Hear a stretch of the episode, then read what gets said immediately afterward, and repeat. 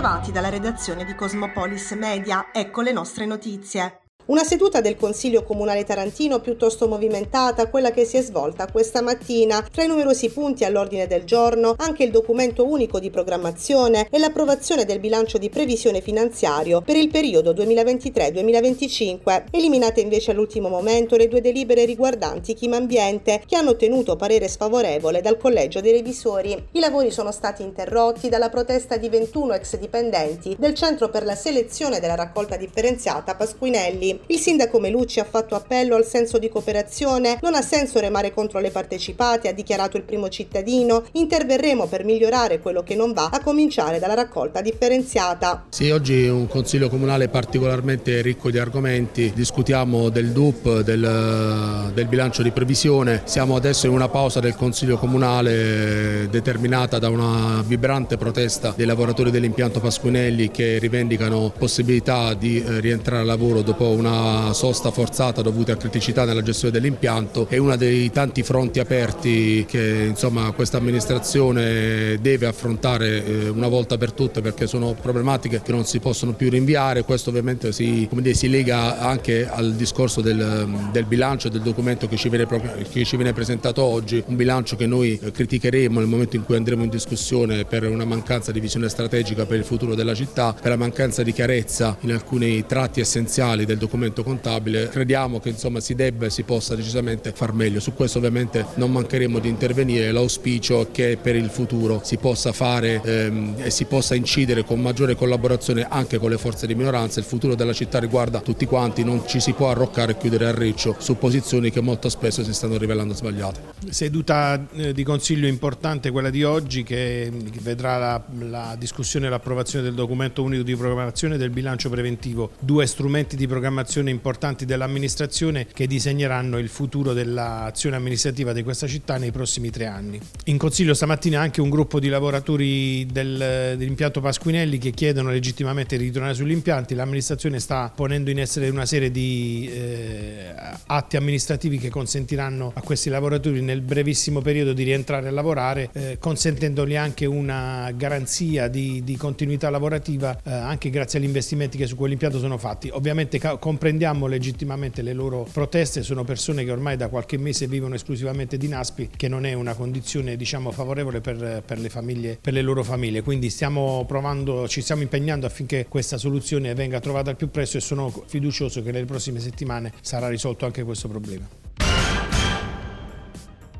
Arrestato dai carabinieri di Laterza nel pomeriggio di ieri 28 aprile uno studente di 17 anni per detenzione di stupefacenti ai fini di spaccio. A seguito di alcuni controlli effettuati nei pressi del centro storico, le forze dell'ordine hanno trovato in tasca al ragazzo un grammo di hashish. La successiva perquisizione domiciliare ha consentito di rinvenire nel garage della sua abitazione altri 171 grammi di hashish e 6 di marijuana, insieme ad un bilancino elettronico di precisione e ad un coltello con la lama sporca di droga, oggetti solitamente utilizzati per tagliare e confezionare le dosi destinate allo spaccio. In attesa di sentenza definitiva il ragazzo si trova attualmente agli arresti domiciliari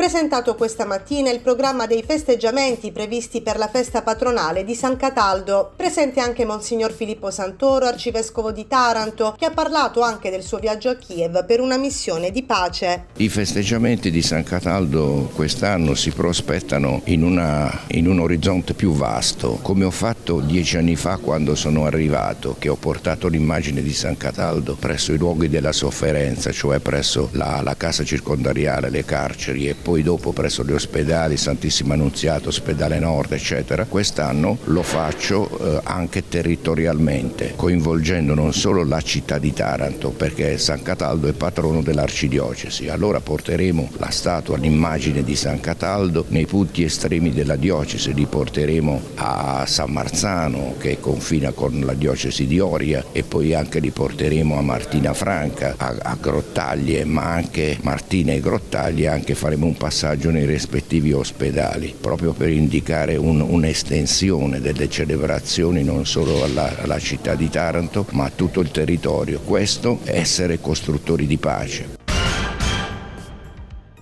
Coronavirus scende nuovamente l'incidenza settimanale dei casi portandosi da 48 a 39 ogni 100.000 abitanti. Il tasso di occupazione dei posti letto nelle terapie intensive resta stabile all'1%, quello nei reparti di medicina guadagna appena due decimali passando al 4,7%. Aumenta invece l'indice di contagio RT che supera la soglia epidemica di 1 e si porta all'1,08. Scendono invece da 10 a 6 le regioni classificate a rischio alto, tra queste la Puglia. Per quanto riguarda la nostra regione, infatti, il rapporto stilato dall'Istituto Superiore di Sanità per la settimana compresa tra 21 e 27 aprile segnala un nuovo calo dei casi di Covid, ma un aumento di persone ricoverate nei reparti di medicina. L'incidenza scende infatti in Puglia a 35 casi ogni 100.000 abitanti contro i 44 della settimana precedente, ma il tasso di occupazione dei posti letto in medicina sale sopra la media nazionale, attestandosi sul 5,4% contro il 4,7%. Nelle terapie intensive invece la percentuale d'occupazione dei posti letto è nella media con il resto del paese, attestandosi sullo 0,9%.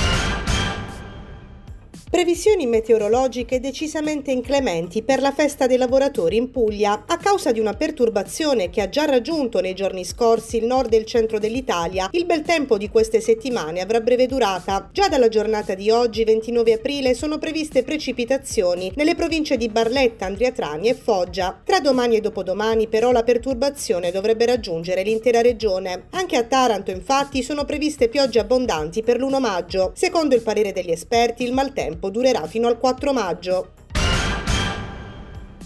Tra i pesci spada e i delfini c'è il mare, vanta già una quarantina di repliche in 5 anni. Al grande e attento pubblico del Teatro Orfeo, lo spettacolo teatrale che racconta il repertorio del mitico Domenico Modugno è stato riproposto in forma innovativa. L'orchestra Tebaide d'Italia, diretta dal maestro Cosimo Maraglino, si è aggiunta ai componenti il gruppo musicale Quelli di Modugno. Su questa fantastica base musicale si sono innestate la recitazione degli attori Francesco Casulli e Giambattista Recchia, le coreografie coreografie di Ilaria Nicri, i costumi di Le Delisanti, la voce narrante di Chetti Volpe e le coriste Gisella Carone, Ida Grasso e Maristella Bianco. Ogni canzone è stata anticipata da un preambolo attoriale, un breve ma esaustivo racconto del successivo momento musicale. Lo splendido bis di Meraviglioso ha concluso uno spettacolo che ha scatenato applausi, simpatia e affetto nel ricordo di Domenico Modugno nel blu dipinto di blu. È uno spettacolo teatral musicale, ha dell'originalità perché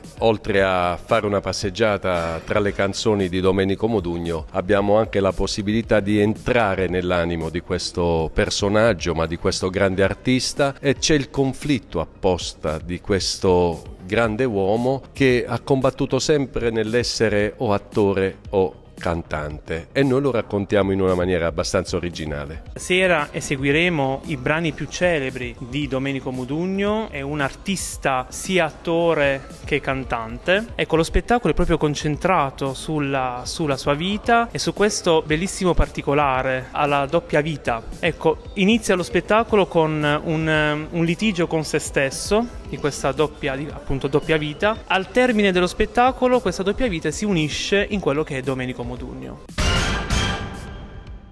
C'è aria di festa in casa Martina dopo il successo clamoroso conquistato in terra campana ai danni della Cavese. I biancazzurri infatti si ricongiungeranno al proprio pubblico per festeggiare il raggiungimento della salvezza. Pizzulli potrebbe a questo punto decidere di concedere una chance dal primo minuto a quegli elementi che hanno trovato meno spazio sino a questo punto della stagione, tributando comunque una sicura ovazione del pubblico a quelli che sono stati gli eroi della cavalcata, culminata nella salvezza. La sfida contro il Gravina avrà avrà come cornice una grande affluenza di pubblico e sarà arbitrata dal signor Andrea Giordani della sezione di Aprilia, coadiuvato dai signori Ferdinando Savino di Napoli e Davide Eliso di Castellammare di Stabia. Fischio d'inizio alle ore 15.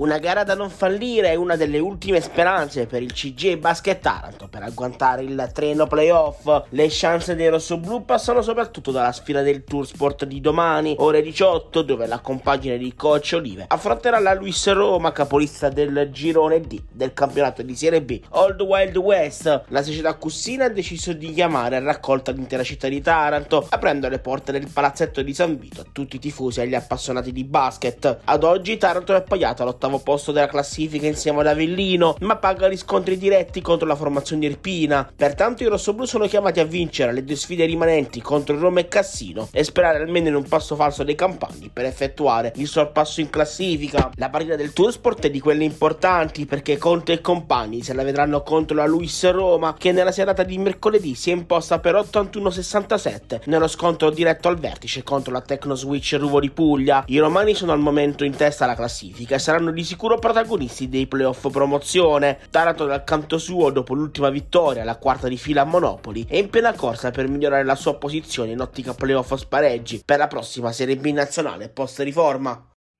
Dalla redazione di Cosmopolis News è tutto, al prossimo aggiornamento.